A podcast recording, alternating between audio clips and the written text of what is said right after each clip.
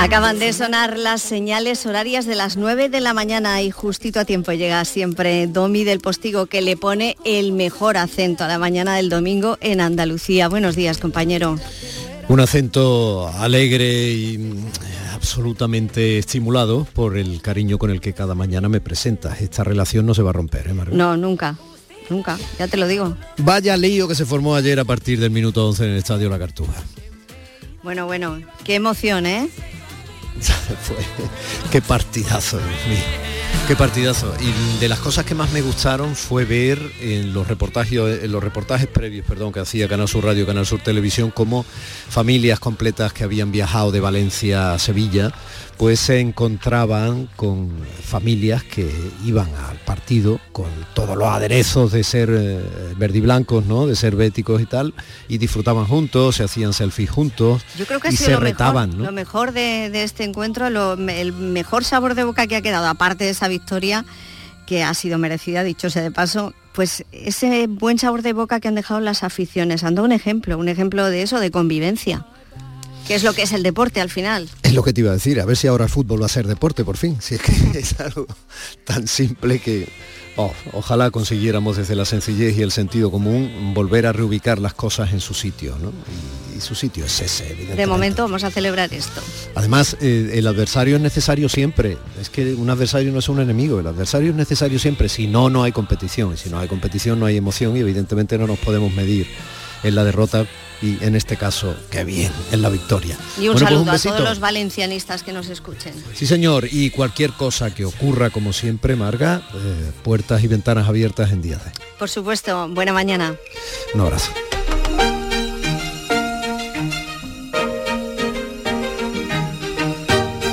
Y no vamos a perder ni un minuto más, familia. Aquí está José Manuel Zapico en la realización del programa, mi compañera Primisán y mi compañera María Chamorro en el centro de producción de Canal Sur Radio en Sevilla y en el de Málaga, respectivamente, encargándose de la producción y de la emisión y de la divulgación de los podcasts en redes de nuestro programa, de estos días de Andalucía, que comienzan como siempre las 9 de la mañana eh, cada sábado y cada domingo, en este último domingo de abril, último domingo de abril, que es el último domingo en el que se va en peregrinación al santuario El Cerro del Cabezo, a unos treinta y pocos kilómetros de Andújar, en Sierra Morena, en Jaén, cada año, de nuevo recuperado tras la pandemia, un lugar fundamental al que también nos vamos a ir en directo en un ratito, un programa que va a resultar vibrante con protagonistas interesantes y en definitiva con este abrazo de respeto, radio, comunicación, entretenimiento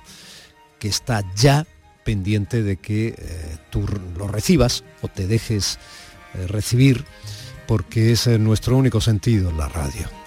Aquello de cerrar, recuerda, si faltas tú no habla milagro y sé que tú no faltas, que usted no falta, que estáis ahí. Gracias en parte a las audiencias, a los estudios de audiencias y gracias a que sois tan generosos de que de vez en cuando me lo decís. ¡Comenzamos! La jugada de Canal Sur Radio. con Domi del Postigo.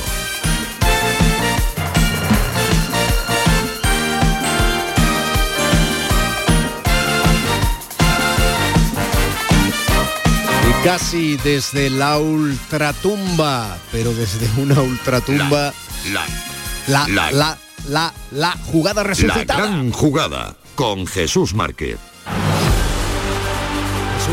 El minuto 11 empezó a decir lo que pasaría casi a la una de la mañana. El minuto 11, ese pedazo de golazo.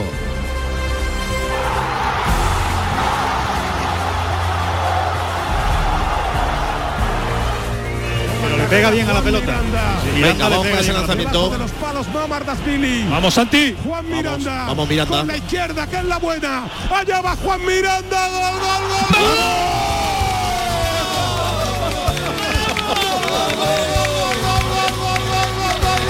Los cinco penaltis. El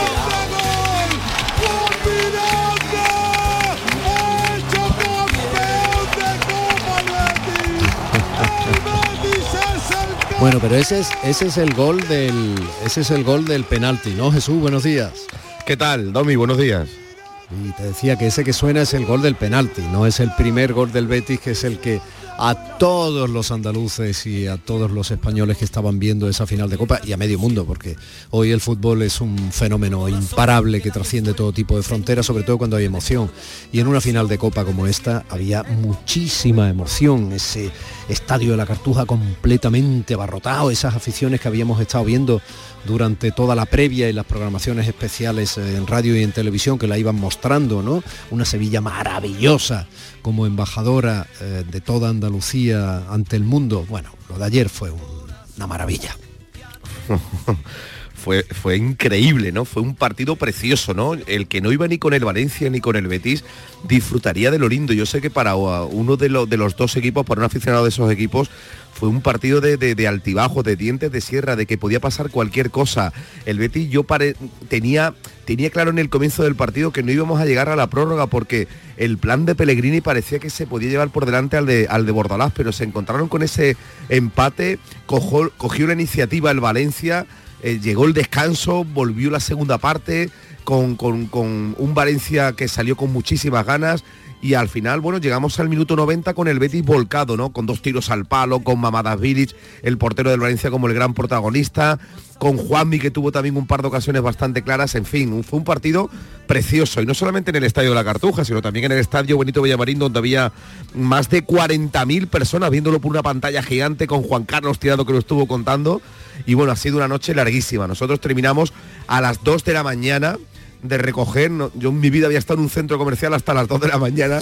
No os podéis imaginar. Bueno, estaba el de seguridad y nosotros nada más, ¿no? Y, bueno, vivimos una noche larga, larguísima. Y más larga han sido para los jugadores del Betis que luego tenían una fiesta privada y que lo han, lo han, lo han exprimido, ¿no? Le han sacado todo el jugo porque han pasado muchos años, 17 años para ver al Betty de nuevo alzar un título. Y qué bien, ¿eh? qué bien se lo pasó el príncipe, perdón, el príncipe, su majestad el rey, eh, Felipe, VI, porque eh, tantas veces que le han pitado el himno y esta vez con Joaquín se lo pasó en grande, cómo celebró Joaquín, cómo alzó la, copa. Esa foto impacta, ¿eh? Y hay media, media institución eh, nacional española ahí. Por un lado estaba a un lado acompañando estaba Simo Puz, el presidente valenciano, al otro lado estaba el presidente andaluz Juanma Moreno, el rey en medio, eh, en fin, estaba el ministro de Cultura y Deporte, Miquel Iceta, eh, bueno, era una foto muy musculada institucionalmente hablando, ¿no?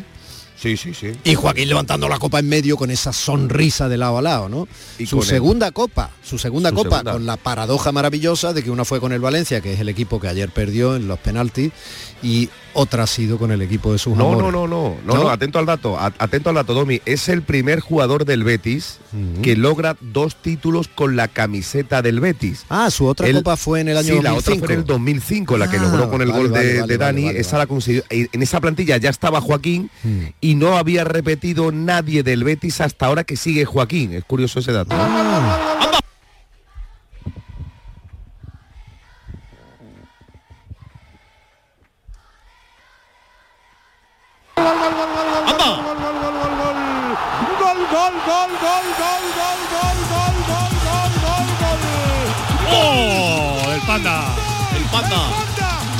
Bueno, el panda es Borja Iglesias, ¿no? Sí, sí.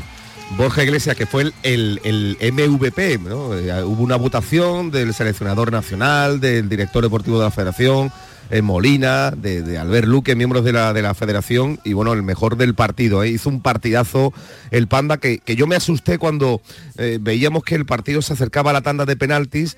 El Panda nunca falla desde los 11 metros, tiene, tiene una habilidad tremenda para marcar los penaltis, y atención porque el Betis llega a esa tanda de penaltis sin Borja Iglesias, sin Nabil Fekir y sin Sergio Canales. Mm. Y marcan William José, Joaquín, Guardado, Tello y Juan Miranda.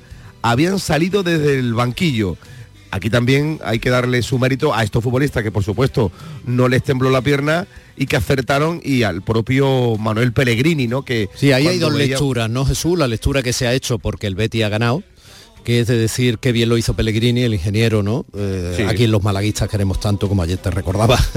malaguistas que ayer perdíamos desgraciadamente la Rosaleda en casa jun- co- contra Leibar. 1-3, aunque fue un buen partido y el Málaga demostró que puede no solo salvarse, sino aspirar poco a poco, o al menos eso queremos creer los malaguistas con Guede, ¿no? Que es el actual entrenador. Pero bueno, no quiero hacer de esto una cosa Málaga, Sevilla, Betty, etcétera.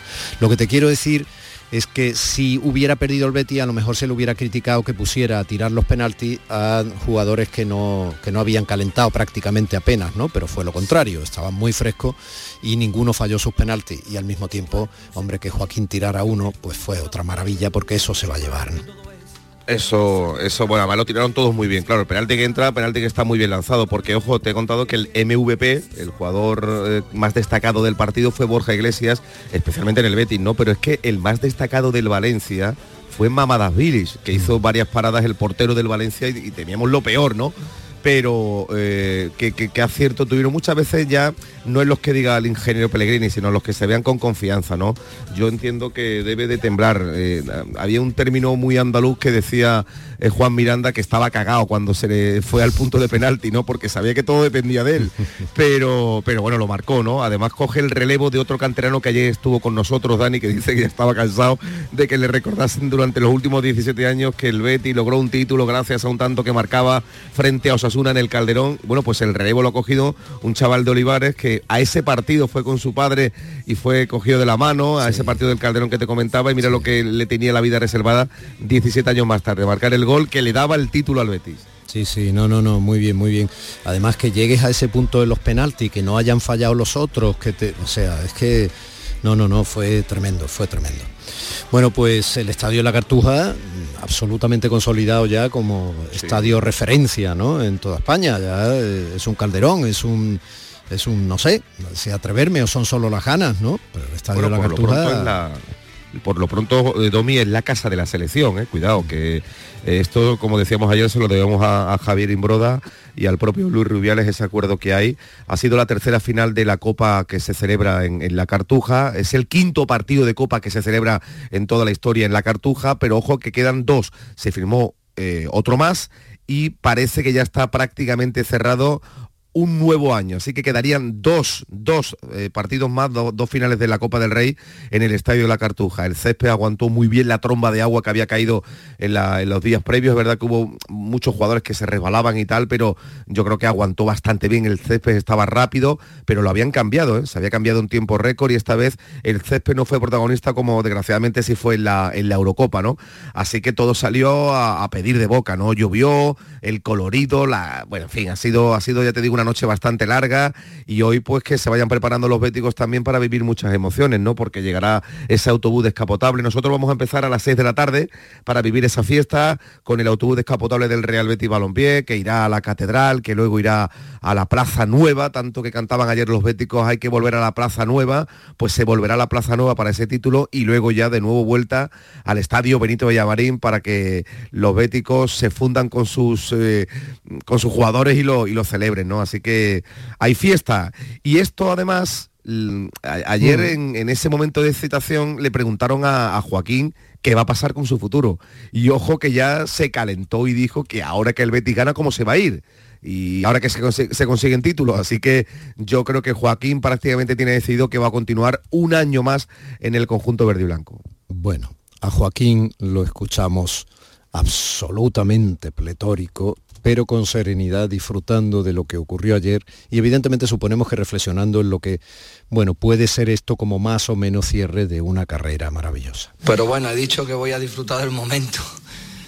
Y voy a terminar la liga intentando disfrutar. Y ya veremos, y ya veremos qué, qué hago con, con mi futuro. Este de aquí me ha pegado porque no quiere que me vaya como loco. Pero bueno, voy a disfrutar el momento. Yo eh, ni mirarlo quería. Sí, además la tiene que meter quien la ha tenido que meter. Hemos, hemos ganado la copa y bien. Me, me voy a la plaza, ah, primero voy a la placita y después voy a la plaza nueva. Esto es lo mejor que hay, amigo. Hombre, es que Betis, él era, él era del Betis desde que nació, pero no lo sabía hasta que me conoció a mí. Yo me puedo morir tranquilo ella, ¿eh? Cuando digo Betty yo pierdo el sentido. Cuando digo Betty yo pierdo la karma. Cuando digo Betty pierdo la razón. Y si digo viva Betty, me acelero, me enveneno, me enajeno y me pongo colorado. ¿Colorado? No, colorado no. Verde, verde, verde como el campo, verde. Verde como el campo, blanco como como esa realidad convertida en fiesta de paz, eh, que fue esa maravillosa final. Jesús, ¿tú cuándo vas a dormir? Bueno, yo mañana, yo ya decía que eh, aquí hay que morir con las botas puestas, ¿no? Que nos, nos espera una tarde tremenda. Ya te digo que ayer nosotros, el programa iba a terminar a la una de la, de la madrugada, pero tuvimos que prorrogar una hora más porque, claro, con todos los penaltis había que vivir también la fiesta. Fue dificilísimo trabajar, pero ayer yo creo que yo me siento tremendamente orgulloso de- de- del trabajo técnico, humano de esta casa, ¿no? De- del despliegue que hicimos, de todos los protagonistas que entraron y, y hoy pues vamos, vamos a por la segunda parte. Ayer fue la primera y hoy hay que ir a por la segunda parte para que lo- los oyentes de, de Andalucía, los aficionados al fútbol, especialmente del Real Betis Balompié, se sientan orgullosos de su radio. Así que vamos a, a vivir intensamente esa fiesta eh, con un, un partido de fondo, porque hoy se juega, mm, decíamos que no había fútbol de primera, pero sí, hoy se juega un partido aplazado entre el Barça y el Rayo Vallecano, que se va a jugar a las 9 de la noche, así que lo, lo- lo contaremos y nos servirá también pues de excusa para vivir la, fiesta del Betis y el fútbol en directo. Muy bien. Hubo jugadas magníficas en el partido de la final de la Copa del Rey de anoche, que tuvo al Betis como legítimo y merecidísimo ganador, porque fue el que llevó con ganas desde el principio, así planteó el partido, las ganas de llevarse esa copa por encima de todo, con un juego en el que tener la pelota y llevar la iniciativa era todo, ¿no? El Valencia jugó a su manera, eh, como Bordalás normalmente suele plantear los partidos, que es de otra manera, aunque hubo grandes jugadas por los dos, el golazo del Valencia también fue un golazo, pero la gran jugada fue la vuestra, Jesús. Un abrazo enorme y descansa, gracias. Muchísimas gracias, un abrazo muy fuerte y enhorabuena a todos los béticos, que lo disfruten. De los palos Mamardasvili. Vamos, Santi. Juan Miranda. vamos, Miranda. Con la izquierda, que es la buena. Allá va Juan Miranda. Gol, gol,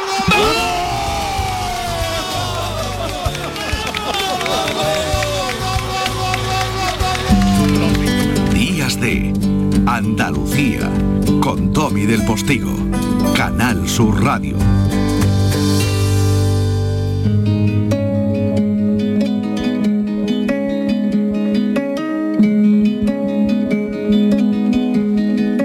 Licenciada en Derecho y en Ciencias Económicas y Empresariales, ha tenido cargos de responsabilidad en varios bancos y en Acciona. Hace 20 años entró como voluntaria en Manos Unidas.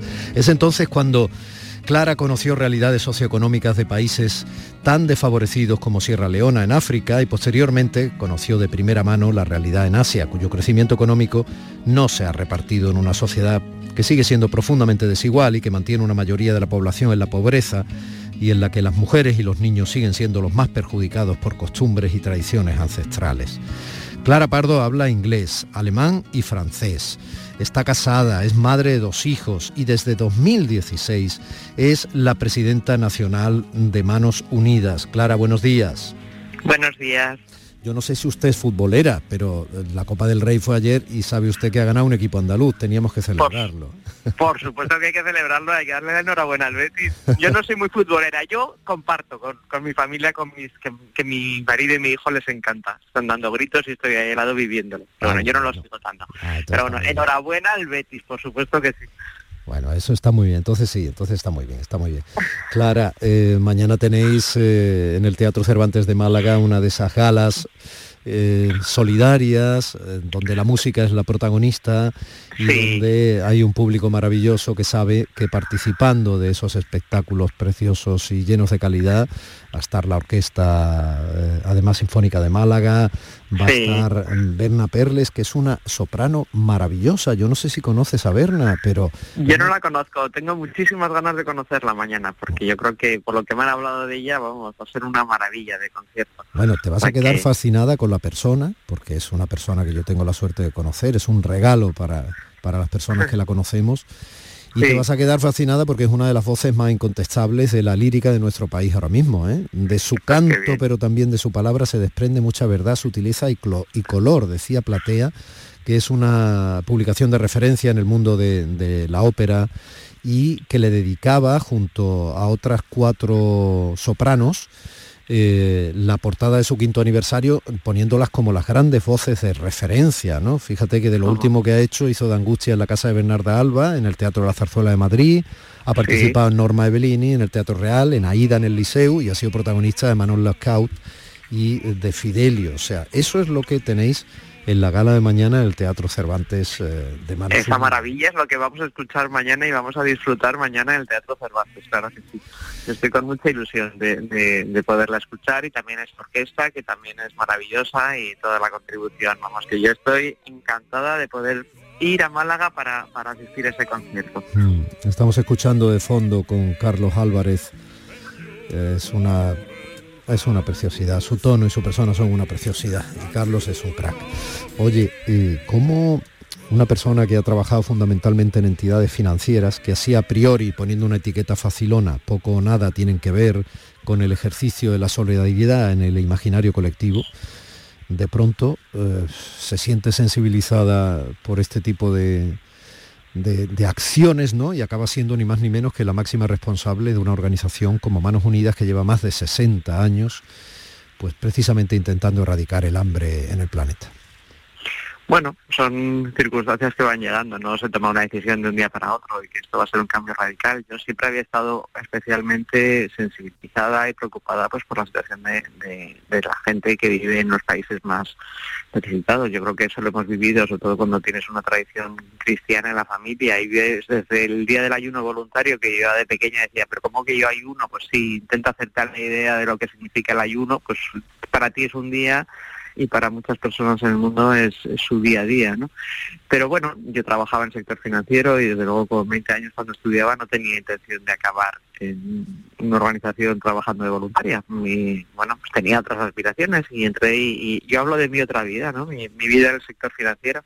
Además yo soy muy financiera, muy de números, de calcularlo todo, pero bueno, por circunstancias, pues eh, salgo de mi último trabajo y decido cogerme un año sabático y un año sabático en el que tardé dos meses en entrar en Manos Unidas, porque además todo el mundo me había hablado de Manos Unidas, aparte de conocerla de siempre, pero como es la ONG, conozco mucha gente que trabaja en países del sur, pues es la, es la mejor. O sea, solamente me decían, es la mejor. Y yo entré y el problema de Manos Unidas es que te engancha. Y entré yo 20 años y ahí sigo. Y yo creo que es de las mejores decisiones que tomo en mi vida. O sea, para mí ha sido un auténtico eh, regalo porque yo digo, yo soy una privilegiada que tengo la suerte de poder estar de voluntaria.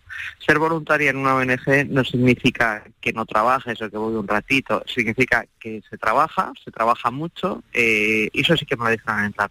Si, si empiezas a colaborar, tienes que asumir un compromiso, o sea, no tiene que ser, uy, hoy me viene mal, hoy no voy, no, no, yo asumo ese compromiso y yo tengo los días que voy y como vamos, no se ficha, pero pero casi, o sea, si llegas tarde un día avisas, oye, que voy a llegar tarde, que tengo que ir a hacer un recado, no sé qué, pero porque yo lo, lo, explicaba siempre, yo empecé a trabajar, eh, has mencionado en Sierra Leona, yo tenía una bandeja que llevaba los proyectos de Sierra Leona, y si yo no iba, esos proyectos crecían, y esos proyectos no se hacían, y al final quien salía perjudicado eran esos niños de Sierra Leona que no recibían ayuda porque yo había sido, no había asumido mi compromiso, y eso te marca muchísimo, o sea, no tienes que tener a alguien que te esté diciendo tienes que hacerlo, sino que tú misma asumes ese compromiso.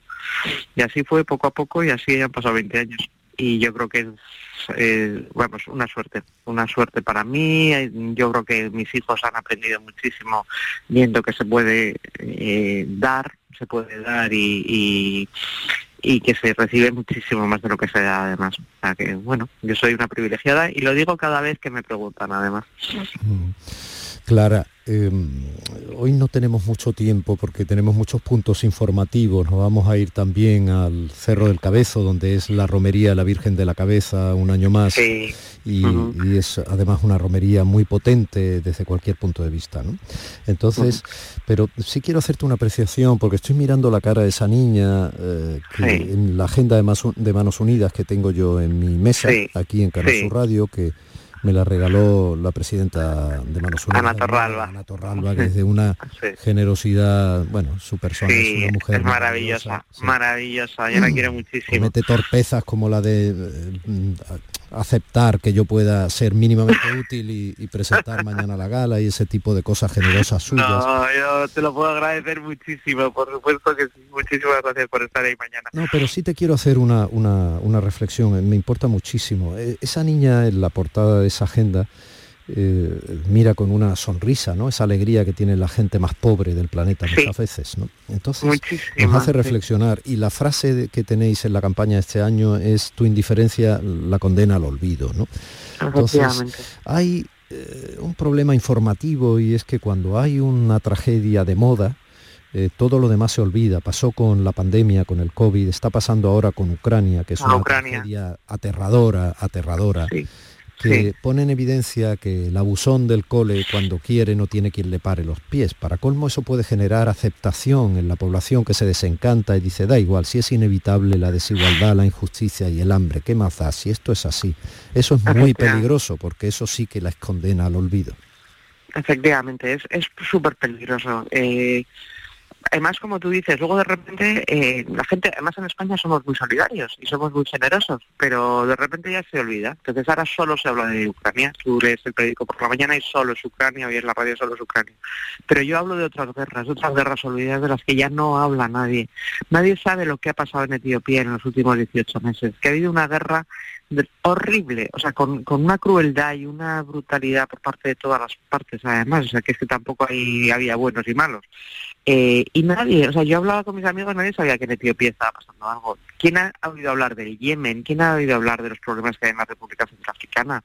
¿Quién ha oído hablar de los problemas que hay en tantos países? Y esos se olvidan. Entonces, esa gente necesita, necesita también que se hable de ellos, necesita que nos acordemos de ellos y que, y que les ayudemos, les ayudemos además en lo económico, porque es la única forma que les puede llegar a ellos una ayuda. Entonces, no puede ser que cuando hay una escena desagradable cambiemos de canal en televisión o cambiemos de sintonía en la radio. No puede ser, nos tenemos que concienciar, porque podríamos ser cualquiera de nosotros. Yo digo que yo he nacido en España, he tenido la suerte de tener una sanidad, un acceso al lago, acceso a la educación, pero porque me ha tocado la lotería, pero yo podía ser esa niña y estar o una niña ucraniana o una niña en el Yemen y estar bajo el miedo de las bombas o que no tengo nada para cenar esa noche. Entonces, no podemos olvidarnos de ellos, no podemos eh, permitir que con el COVID además la brecha de esa brecha, de la desigualdad está creciendo, desgraciadamente. Está creciendo, cada vez hay más cifras de personas que pasan hambre, de esa pobreza que les afecta no solo al hambre, sino pues acceso a la educación, acceso a la sanidad, acceso a un agua sana, eh, bueno, tener una oportunidad. Entonces, no podemos olvidarles, no podemos olvidarlas. Y yo creo que eso es algo que nos tenemos que concienciar mucho. Pues con un concierto como mañana, de parte que vamos a tener eh, una suerte de, escuchar una música maravillosa, una soprano maravillosa, una orquesta fantástica, pero nos tenemos que concienciar de lo que hay ahí detrás, ¿no? Eh, de para qué es esto, ¿Qué, podemos hacer todos para, para intentar que al menos haya una niña más que sonría, ¿no? Entonces yo creo que eso es tan importante. More than words, más que palabras, es lo que cantan Carlos Álvarez con Berna Perles, a quien podremos disfrutar mañana en esa preciosa gala en el Teatro Cervantes de Málaga de Manos Unidas. Clara Pardo, presidenta nacional de Manos Unidas, será un gustazo conocerte en persona mañana. Muchísimas gracias, un beso grande. Seguiremos informando, seguiremos hablando, seguiremos tratando de no ser indiferentes para no condenar al olvido a quienes más necesitan ser recordados. Un beso. Efectivamente, no podemos olvidarlos. Muchas gracias. A ti.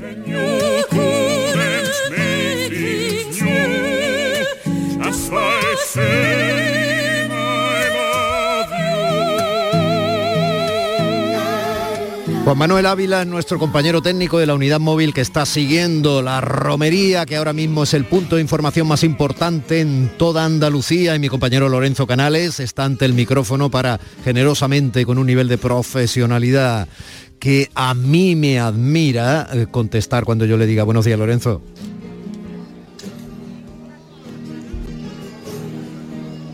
Buenos días, admirado Domi. ¿Cómo va eso? Cuéntame en qué momento estamos. Estamos escuchando de fondo un coro.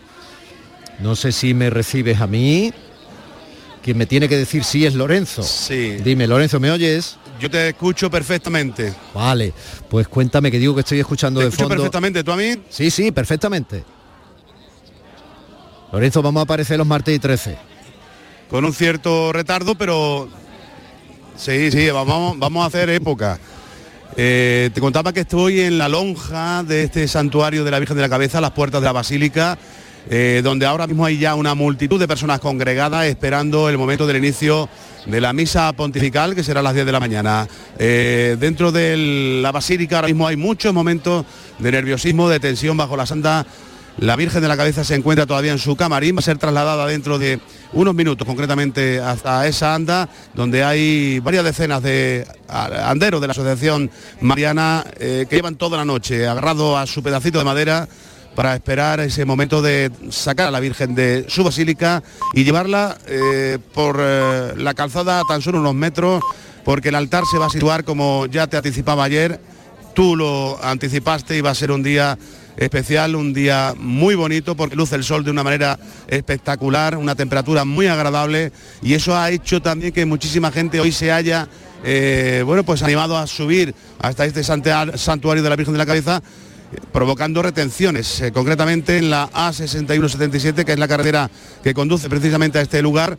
Desde el kilómetro 25 ya hay retenciones importantes. Son miles de personas las que se encuentran aquí ahora mismo y como decía, a partir de las 10 se va a celebrar esa misa pontifical. Esperando también estamos, eh, Domi, en estos momentos la llegada del presidente de la Junta de Andalucía, eh, Juanma Moreno, que anoche se acostó tardecillo, ¿sabes?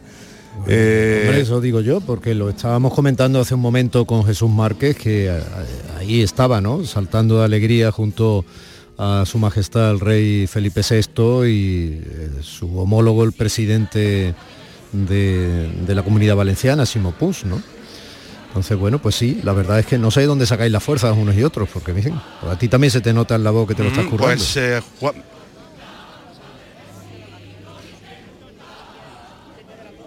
Sí, porque además es que ayer pasamos frío y fue una mañana con un aire muy molesto y, eso pues siempre se, paga, ¿no? Pero bueno, el presidente de la Junta viene por una de las pistas forestales de Sierra Morena, de este Parque Natural de la Sierra de Andújar, mm, viene de camino, si nos está escuchando le mandamos un saludo.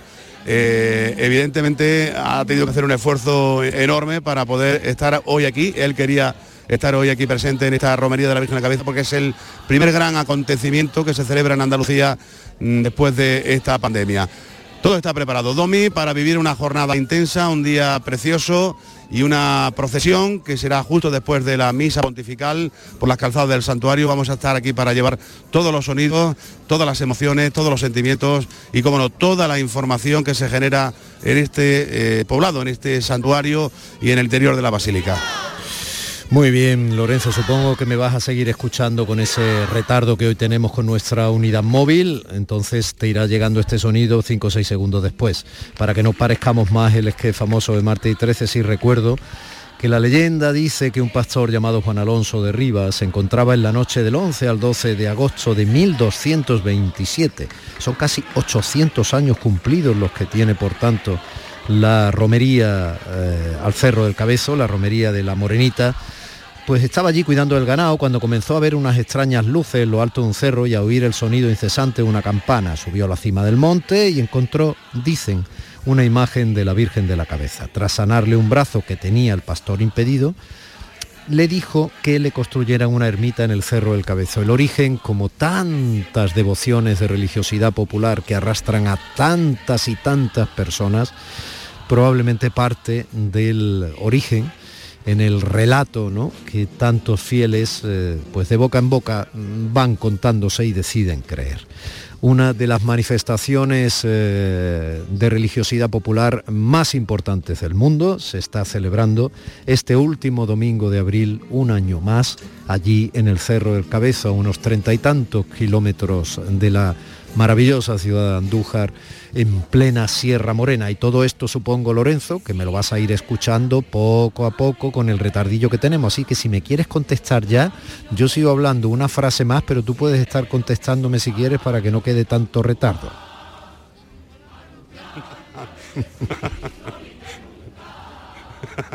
yo, yo la verdad que eh, alucino con las cosas de la tecnología que eh, va pasando el tiempo y, nos sigue sorprendiendo. Lo cierto es que escuchar tu voz es para mí un, orgullo, una satisfacción enorme y yo te dejaría seguir hablando. Que aquí y me gustaría trasladar esa fotografía a todos los que nos escuchan, porque la radio también puede ser imagen y sobre todo si se mira desde el corazón, ¿no? Y ahora mismo esta lonja ya está repleta de personas. Hay un amplio dispositivo de seguridad de la Guardia Civil, eh, grupos de GRS eh, que están acordonando precisamente el pasillo de acceso a la basílica y estas son las campanas del santuario. El padre Saturnino Gómez, que durante muchos años fue rector y superior de, de los trinitarios aquí en este santuario, decía que era el sonido más bonito que había podido escuchar en su vida.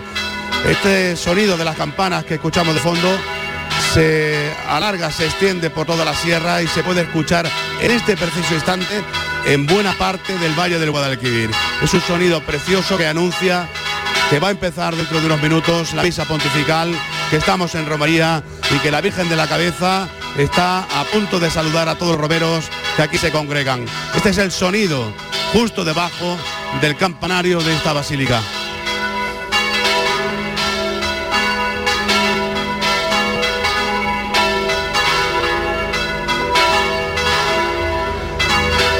Un sonido que se confunde también con el eh, helicóptero de la Guardia Civil que sobrevuela precisamente en este momento el santuario. Una vigilancia minuciosa por parte de todos los eh, efectivos que componen este dispositivo de seguridad, más de 750 personas velando por todos los romeros. No hay incidencias destacables durante las últimas horas, no se ha producido ningún hecho de gravedad, así pues hoy podemos ver en las caras de la gente mucha alegría.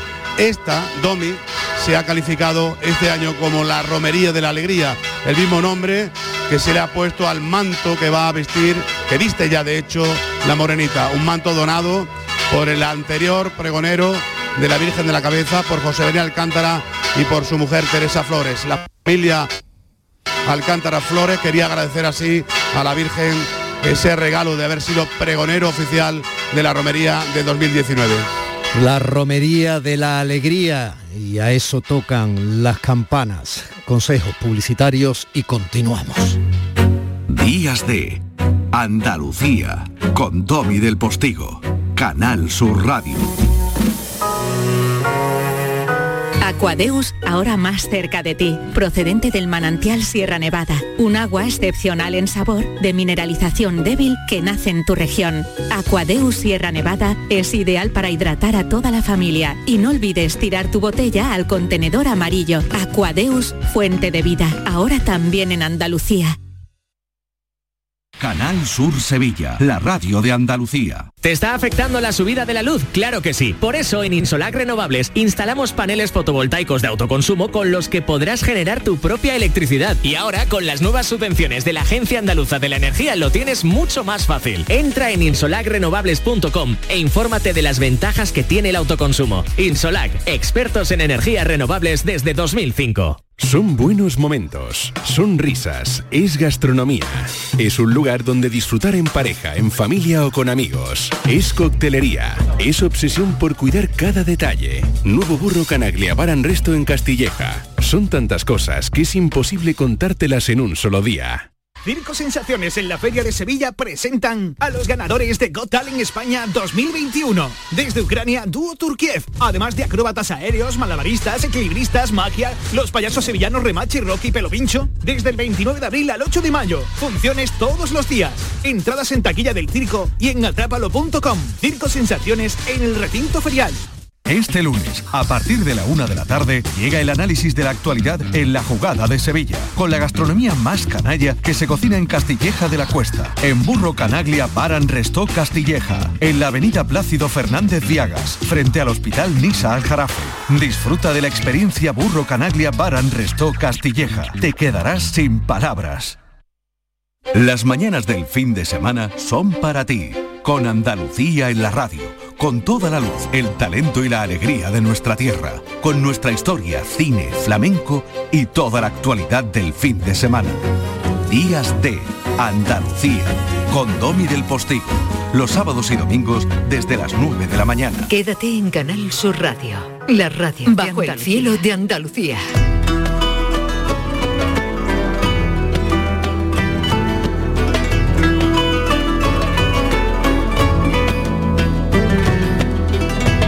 Indiana John particular, Manuel Navarro está ya ahí del otro lado. Supongo que hoy no estás en ningún confín del mundo, ¿no? Buenos días, no, hoy estoy en la Cala del Moral, el Granada, vamos a hablar de una cueva de aquí, de la Cala del Moral. Entonces, vamos a hablar con Pedro Cantalejo de la Cueva de la Victoria. Claro, claro, vamos a hablar con Pedro Cantalejo de la Cueva de la Victoria. Vale, bueno, te lo digo porque vamos hoy muy marcados por la actualidad, estamos haciendo conexiones de distinta índole, ya sabes que anoche ganó el Betis la Copa del Rey en el Estadio de la Cartuja en Sevilla. Sí, que fue muy emocionante, sí, sí. Y estamos en... Además, déjame que haga un comentario que fue especialmente emocionante para mí, que fue al ver a, Curro Romero, al farón de cama, ¿no? Después de poquito con ese capote dando media y en el césped pudimos ver al farón de cama, que como todo el mundo sabe, un gran bético de toda, de toda la vida. La verdad que fue un momento muy emotivo. Bueno, tenemos a Pedro al otro lado del teléfono. Buenos días, Pedro.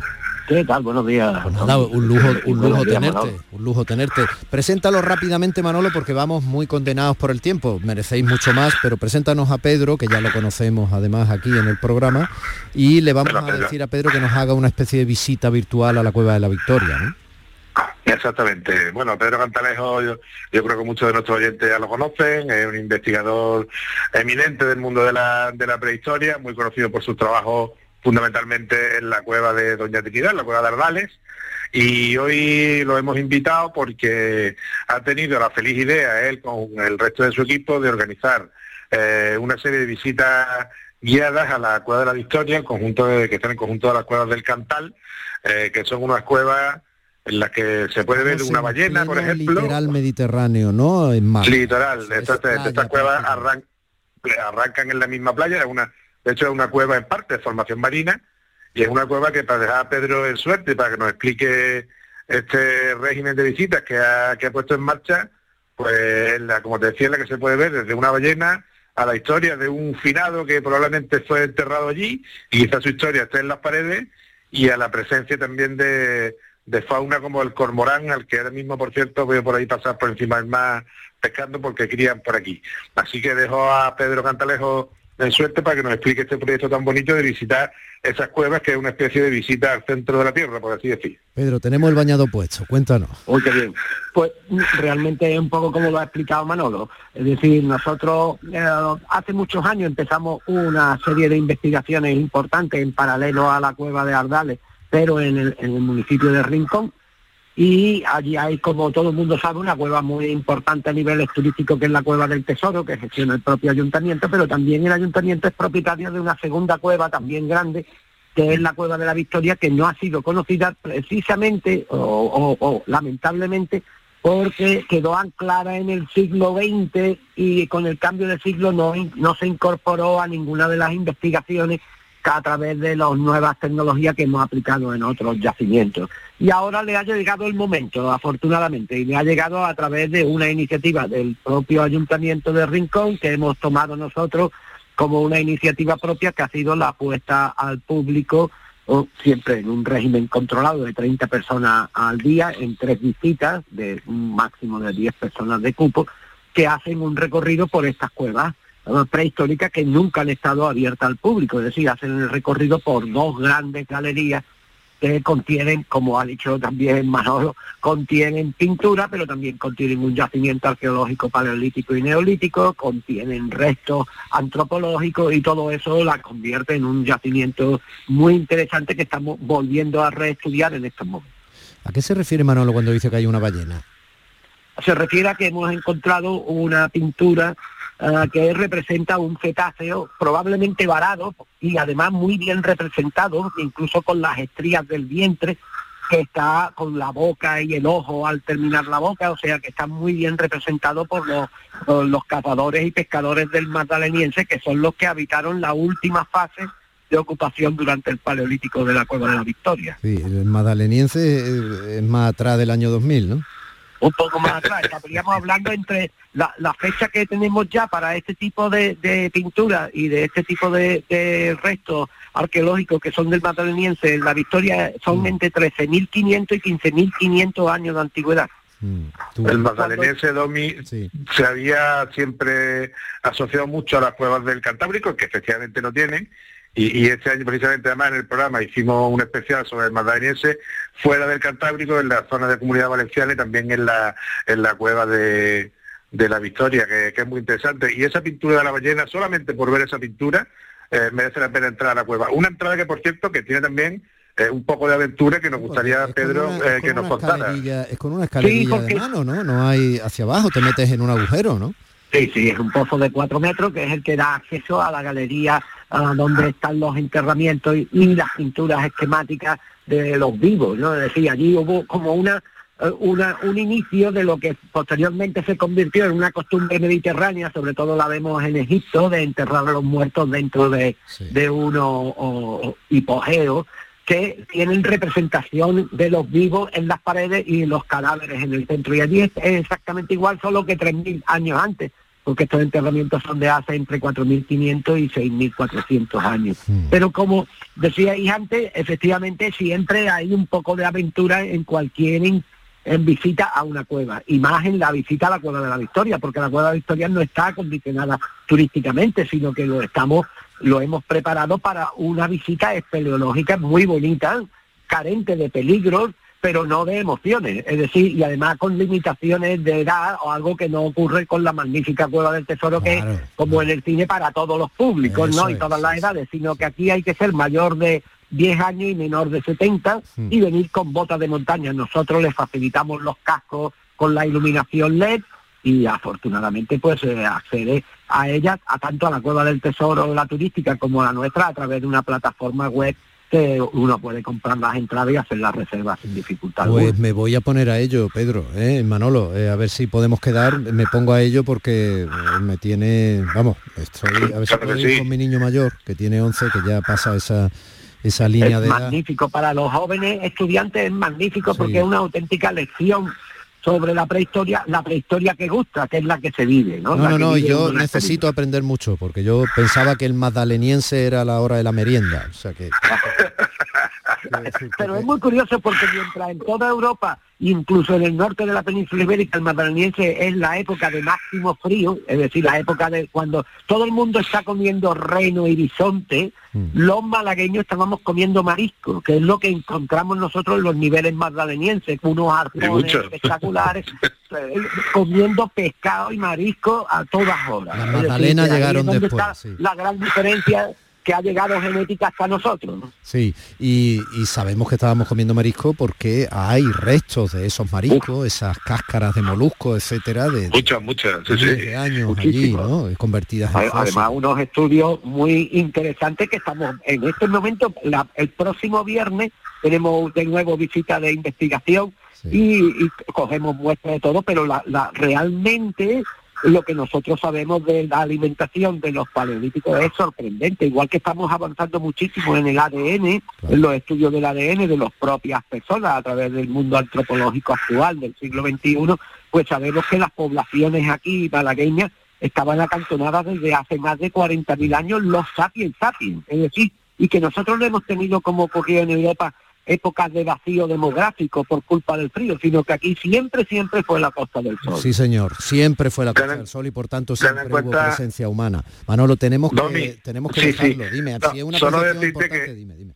Sí, que, son, que es la continuación del complejo de la, de la araña, son estas cuevas, es decir, que esto pertenece todo al mismo al, al mismo conjunto, digamos, ¿no? Sí, dices complejo de la araña porque, porque eh, fue muy controvertida la eh, actuación sobre una de esas cuevas que se han descubierto, porque es que ahí hay un entramado enorme de cuevas que está en paralelo a la Sí, sí. explotación cementera que se hace en esa zona y, litoral. de y el cantal está el cantal está al lado, o sea que estamos hablando de, de lo mismo y de, y de la bahía de Málaga como, como realmente un lugar único en la, en la prehistoria, como decía Pedro. es una enorme tela de araña, utilizando el, el nombre ¿no? de, de- de esa pequeña población que llamamos la araña y al lado una enorme tela, tela de araña con un grandísimo atractivo probablemente interconectada entre el mar y, y la montaña por debajo de la tierra. ¿no? Y si esta cueva de la Victoria no fue la primera cafetería, porque las magdalenas todavía había que elaborarlas y no, pero sí fue la primera marisquería.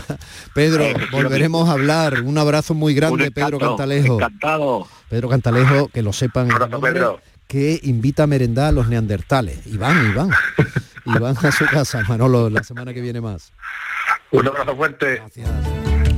Días de Andalucía con Domi del Postigo, Canal Sur Radio. En abril, Sol 1000. Con Social Energy, atrapa el sol y di no a la subida de la luz. Ahorra hasta un 70% en tu factura y sé un revolucionario solar aprovechando las subvenciones de Andalucía. Pide cita al 955 44 11 11 o socialenergy.es. Solo primeras marcas y hasta 25 años de garantía. La revolución solar es Social Energy. Días de Andalucía con Domi del Postigo, Canal Sur Radio. La primera libertad del silencio. Música.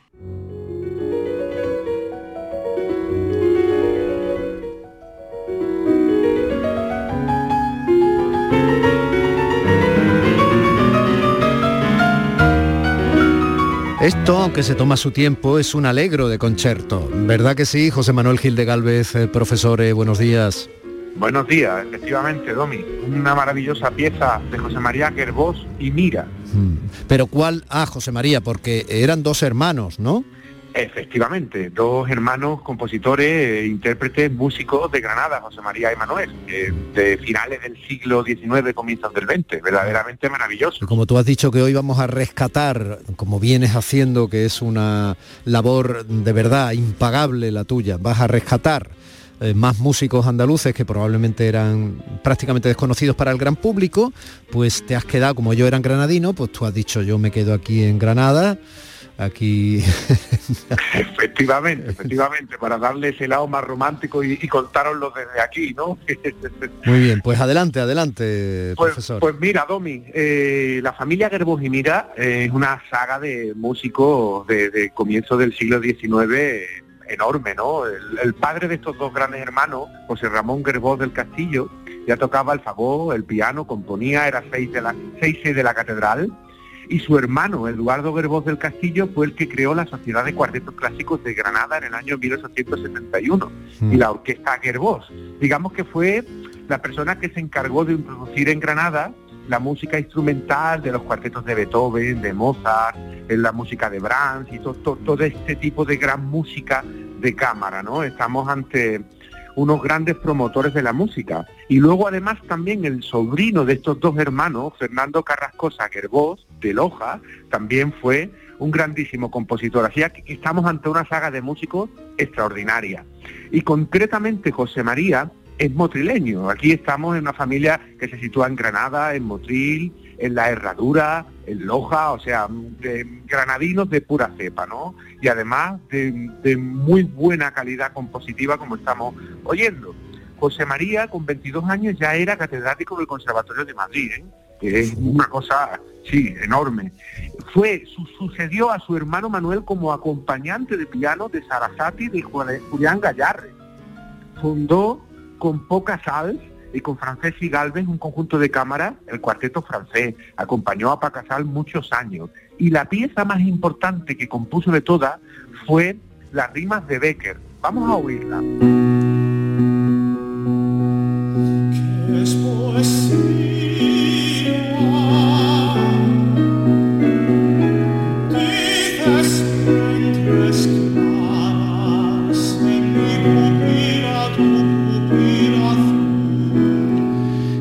Poesía. Exactamente, le puso, puso música a las rimas de Becker en una, en una prosodia maravillosa. ¿no? Poesía eres tú. Bueno, Poesía eres tú. Efectivamente. Pues fíjate, fíjate que también inventó el endecagrama. El endecagrama lo que hizo este hombre fue simplificar la lectura musical. No tuvo mucho éxito, pero yo he tenido un poco oportunidad de ver el sistema que inventó. Y la verdad es que lo simplifica una barbaridad. Era un hombre muy inteligente. Un hombre muy inteligente y que no solo tenía la languidez hermosa de esa rima 21 de, de Becker, ¿no? De que es poesía, tú me lo preguntas. Por ejemplo, también sabía componer guajira. Eso es.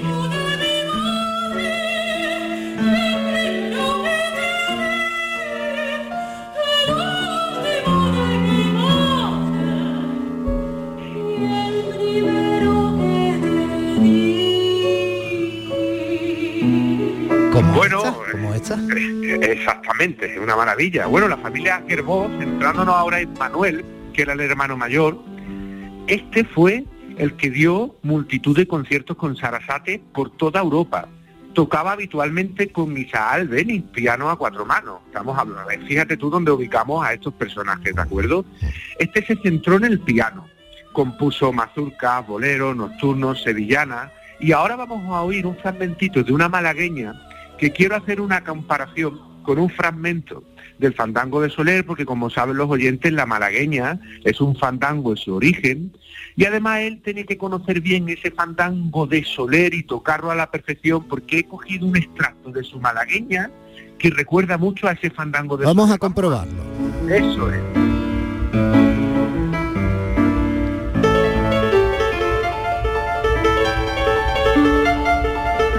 Esta es la malagueña de Manuel Gerboj y Mira. Exactamente. Y este es el fandango de Soler.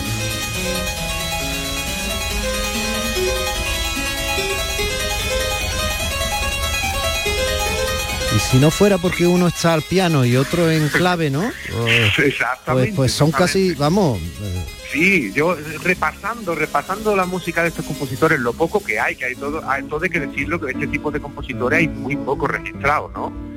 Y me- me- enseguida me vino a la cabeza, digo, esto me suena a mí, de, de escucharlo a mi compañero de Concierto Málaga, Juan Pablo Gamarro, tocarlo muchas veces. Digo, pues Manuel Gerbós también tenía que tocar el fandango de Soler a la perfección, porque es que se parecen mucho, ¿no?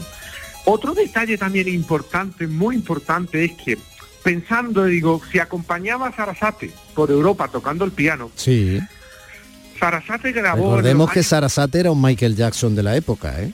Está claro, está claro. eh, Pero verdaderamente, como lo has dicho, era recibido con honores allá donde iba. eh, hay anécdotas, por ejemplo, Tárrega cuenta que en un tren en Bruselas se subió al mismo vagón, al mismo camarote del vagón, ¿no? Donde estaba Sarasate y dice que lo vio sentado en una esquina porque no cabía, porque estaba su camarote lleno de flores hasta arriba. Sí, sí, sí. ¿No? No, no, y su famoso zapateado ha salido en películas de Hollywood y vamos, Sarasate era lo más. bueno, Sí, pues, era una gran figura. Bueno, pues él en 1903 y en 1904 grabó algunas piezas para la compañía Gramophone inglesa, ¿no? Por ejemplo, esta banera, ¿de acuerdo? Y digo cómo suena. Es Arasate.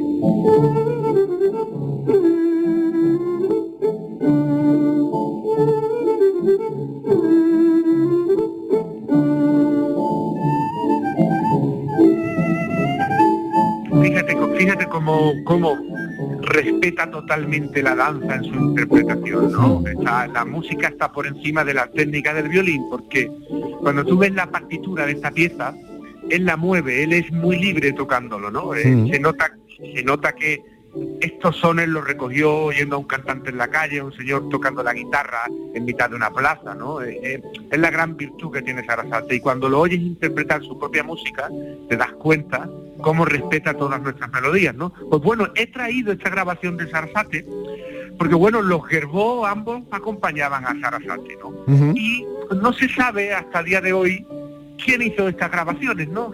Al piano, ¿no? Y bueno, yo la he traído porque pa- para invitar a los investigadores, porque nunca se sabe, a lo mejor era alguno de los hermanos Gerbó, Sí. que eran habituales acompañantes de Sarasate, los que estaban aquí grabando esta pieza, ¿no? Porque verdaderamente es un documento histórico. Son fonógrafos de, cilindros fonográficos, ¿no? Ujú. Sarasate solo hizo 10 grabaciones y estamos hablando, como tú bien has dicho, del Michael Jackson de la época y de, junto a Paganini, el más grande violinista de toda la historia de la música, ¿no? Y, y- y es una es algo que hay que tener en cuenta. En fin, era mi propósito, Domi, situar a esta familia Gerbós y Mira en Granada eh, como grandes compositores y además eh, en medio de Sarasate, de Pau Casal, del famoso cantante del Roncal, de Navarra, de Julián Gallarre, de Isaac Albeni, y luego con esta calidad de compositores. ¿no? no se oye hablar mucho de estos compositores y hay que ponerlos en valor porque, bueno, Motril es muy nuestro, La Herradura también, Loja, Granada, y, hay que tenerlo en cuenta que teníamos unos paisanos que seguiremos trayendo la semana que viene, la otra hasta el final de la temporada, una saga de compositores porque se consideran menores, pero no por su calidad, sino porque no han, no, no hemos perdido el tiempo en hacerlos más universales, ¿no? Claro. merecen la pena, ¿no? Claro. Realmente. Y porque convivieron con algunos eh, triunfadores planetarios de la música Exacto. española y andaluza en todo el mundo. Por eso yo decía que es impagable tu labor y vamos a seguir aprendiendo contigo. Ahí Compañero, un abrazo enorme la semana que viene más, maestro. Hasta la semana que viene, Domi.